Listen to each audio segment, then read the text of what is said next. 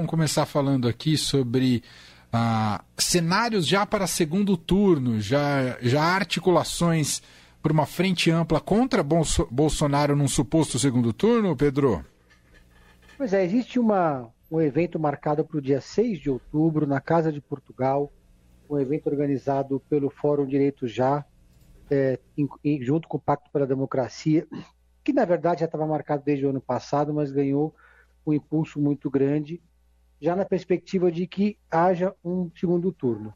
Esse evento, se houver um segundo turno, vai ser uma espécie de lançamento de uma grande frente ampla em defesa contra o Jair Bolsonaro, com aqueles nomes que ainda não se somaram ao Lula no primeiro turno. Se bem que o Lula está avançando cada vez mais nessa frente ampla já no primeiro turno. Vários nomes que o PT achava que iam aderir ao Lula só no segundo turno já estão aderindo no primeiro, reforçando esse movimento de vira-voto, como o PT apelidou, para tentar virar, resolver a eleição no primeiro turno. Hoje mesmo teve um grande evento do Lula, em que cinco ex-ministros do Fernando Henrique Cardoso deram apoio ao Lula, inclusive o Aloysio Nunes Ferreira, ex-chanceler e ex-senador, ex-candidato a vice-presidente na chapa do Écio Neves, estava nessa mesa. Esse evento vai ter está programado para receber mensagens de ex-chefes de Estado, intelectuais, artistas, celebridades. É, vai ser um evento que para ter a presença de candidatos a presidente derrotados, especialmente a Simone Tebet, de lideranças do MDB, e também até do José Serra, que ainda está firme na campanha da Simone Tebet, mas já sinalizou que deve estar com Lula no segundo turno. Há uma expectativa, inclusive, de uma mensagem do ex-presidente Fernando Henrique Cardoso mais explícita de apoio ao Lula. Isso tudo imaginando que vai ter um segundo turno. Se não houver segundo turno, o evento vai acontecer do mesmo jeito, só que com uma outra pegada. Vai ser aí, então, um evento mais projetado para ser um evento de, de é, elogiar o Tribunal Superior Eleitoral, o TSE, reconhecer o resultado da eleição e fazer uma espécie de vacina contra qualquer tipo de movimento eventualmente golpista que possa acontecer nos moldes do que foi o do Trump no Capitólio nos Estados Unidos. É uma espécie de blindagem ao resultado da eleição nessa reta final, Emanuel Leandro. Bom, e queremos muito te ouvir hoje, Pedro, porque daqui a pouco, daqui a algumas horas, na verdade, eh, na TV Globo, temos o debate entre os candidatos ao governo do estado de São Paulo na semana decisiva e numa eleição que tem mais indefinições, é uma eleição mais emocionante aí para quem vai para o segundo turno aqui em São Paulo. Uh, e a gente sabe do potencial, da abrangência e da força que tem a Globo na sua audiência e pode interferir nessa corrida eleitoral. Então quero te ouvir sobre o que você tem captado aí das estratégias, bastidores e como os candidatos pretendem agir logo mais a partir das 10 e meia da noite. Pedro. Olha, sem sombra de dúvida, Emanuel, a, a eleição em São Paulo ela passa a ser a eleição mais importante dessa disputa presidencial agora no primeiro turno. É, um é uma, uma, eleição que passa pela sobrevivência do próprio PSDB, que tem muita coisa em jogo, e os candidatos estão apostando muito nesse debate da Rede Globo, entre os candidatos a governador. A gente chega no, nessa reta final da eleição com um cenário ainda em aberto, o Rodrigo Garcia é um dos poucos candidatos que está no exercício do governo e não é favorito, não está na liderança das pesquisas. Como eu já disse aqui outras vezes, a eleição de 2022 ela tem um perfil diferente da eleição de 2018. Não é uma eleição de outsiders, de novidades, é uma eleição em que o eleitorado está votando nos políticos que, ele, que eles conhecem. Mas o Rodrigo Garcia não é um político tradicional do PSDB. Ele faz pouco mais de um ano que ele está afiliado ao partido e está tentando trabalhar o legado do PSDB. É, foi uma semana muito ruim para o Tarcísio de Freitas, candidato que representa o Jair Bolsonaro. Ele escorregou é, em algumas questões, principalmente essa questão de não saber o colégio eleitoral em que ele vota em São José dos Campos. Isso está sendo muito explorado no horário, no horário eleitoral e isso está realmente tendo uma, uma repercussão muito grande nas pesquisas qualitativas e quantitativas. O Tarcísio aposta todas as suas fichas em colar no Bolsonaro, embora ele tenha um perfil diferente do presidente Bolsonaro. Ele é mais pragmático, ele é mais moderado e, mais está tendo que radicalizar o discurso para ter alguma chance. O PT espera muito ir para o segundo turno com o Tarcísio, é, o PT de São Paulo, especialmente, porque avalia que a única chance do Haddad vencer a eleição é chegar ao segundo turno repetindo a polarização nacional O Rodrigo Garcia é considerado o adversário mais difícil. E o Rodrigo Garcia conta com uma retaguarda da máquina do governo estadual que não é desprezível. São mais de 500 prefeitos, mais de 1.100 candidatos a deputado federal.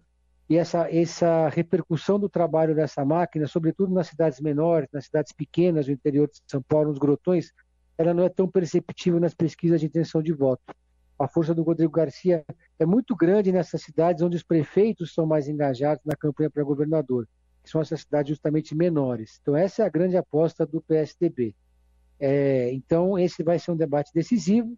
E, para senador, a disputa, então, está completamente indefinida. Muita gente achava que o Márcio França estava eleito é, senador por São Paulo, teve na, na, dianteira das pesquisas de intenção de voto até agora, recentemente, está vendo Marcos Pontes que é o, o ex-astronauta, é o candidato do Bolsonaro, colando nele nas pesquisas. E vale lembrar que uh, as pesquisas para senador sempre são as que mais surpreendem na reta final, né? o resultado para senador.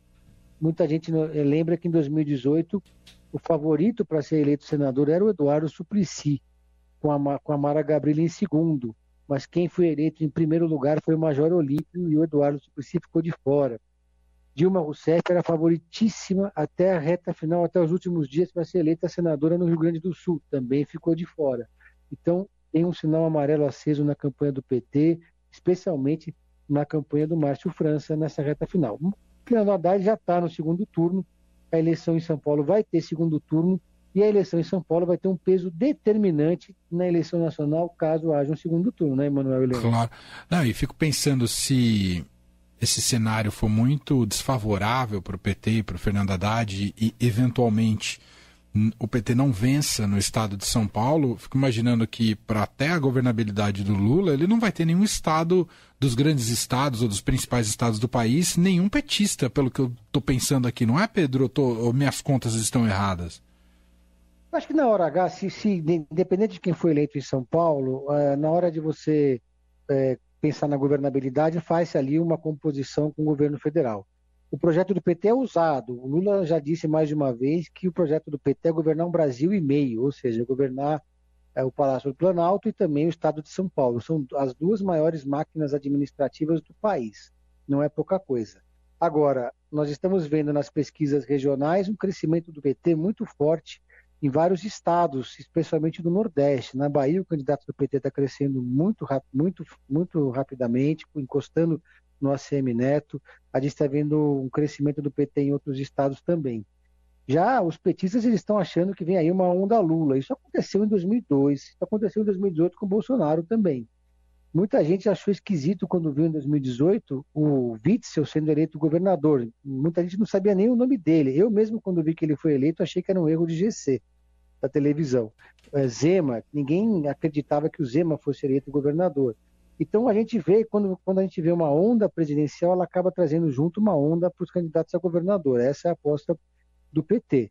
Agora, há uma divergência de estratégia, porque estrategicamente falando, para o Lula é melhor que o Bolsonaro não tenha um palanque no segundo turno em São Paulo. Por outro lado, para o Haddad é melhor que o polarizar com o Tarcísio de Freitas.